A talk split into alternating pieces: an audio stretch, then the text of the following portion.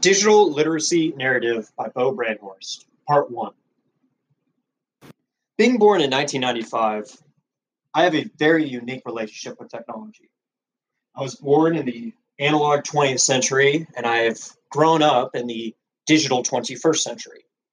Quite literally, as I have grown, so has technology. And with that being said, I think I have a unique perspective on it. Some of the earliest memories I have is playing CD ROM games on the family computer or learning how to type at, in elementary school. But the best memory I have from my childhood would be the time I made an Oreo commercial. When I was about 10 or 11 years old, Oreo had an advertising campaign wherein normal people would record a commercial and submit it to Oreo for review.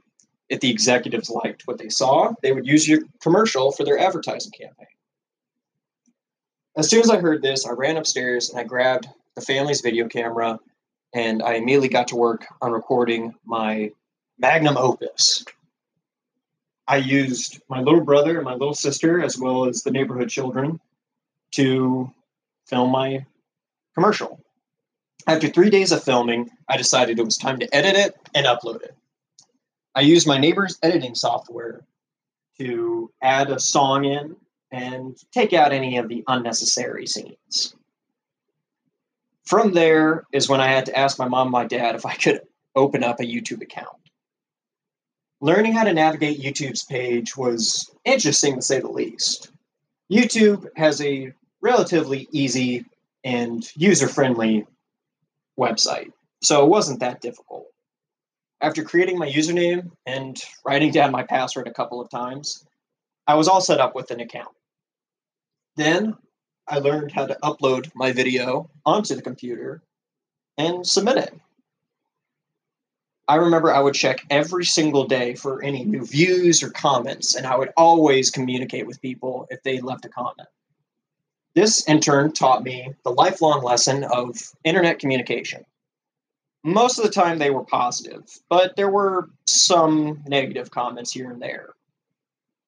I learned to take every comment with a grain of salt, as well as not give too much personal information out there. My parents would monitor me, but still, it's a good lesson to have learned early in life. It was a very positive experience, and to this day, I still have my YouTube account that I opened up all those years ago, and the video is still online if anyone ever wants to look it up. It was a positive experience, but if I could go back and do it again, I definitely would have made the commercial shorter and not added credits at the end of it. Digital Literacy Narrative by Bo Brandhorst, Part 2. For the second part of this assignment, I want to talk about some of the ways I've used digital technology while at UNCG. Since I moved to Greensboro to attend school two years ago, I've been working on a side project. Anytime I have a day off from work and there's no homework or projects that I have to complete, I've been working on a book. I've been writing this book for about three years now, and I'm making fair progress. It's a historical fantasy book, but I like to use certain events or personalities from history uh, and add them to my characters or my world. Now, obviously, saying this, I've used Microsoft Word to type up my book, but I've also used various other digital technologies to aid me in my endeavor.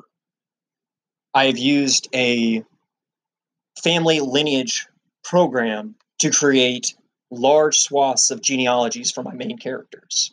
In fact, one family, I've managed to create a genealogy that goes back upwards of 20 generations.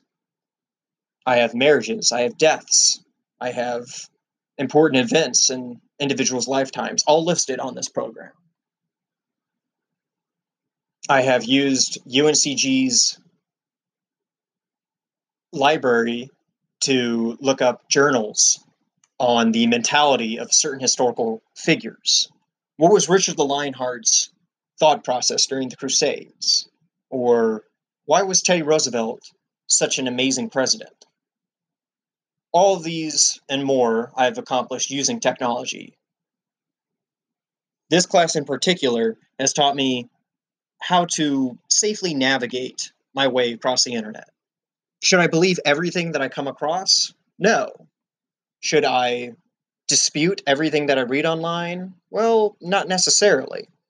You have to be active during your use of computers and virtually any digital technology nowadays. I've learned how to properly navigate websites. I've learned to check when certain articles were written. While it might be interesting information, an article written in 1971 might have outdated information compared to an article written in 2015. All in all, I've enjoyed my process of writing this book, and I've even enjoyed using technology to my advantage while in the process of writing. It's been an interesting endeavor, to say the very least. I have managed to find many stories from the historical record and interesting characters that I can use, but at the same time, adding my own little flair to it. This process has been interesting, and I know for a fact that I would not have gotten as far as as I have, or even written anything without technology's aid.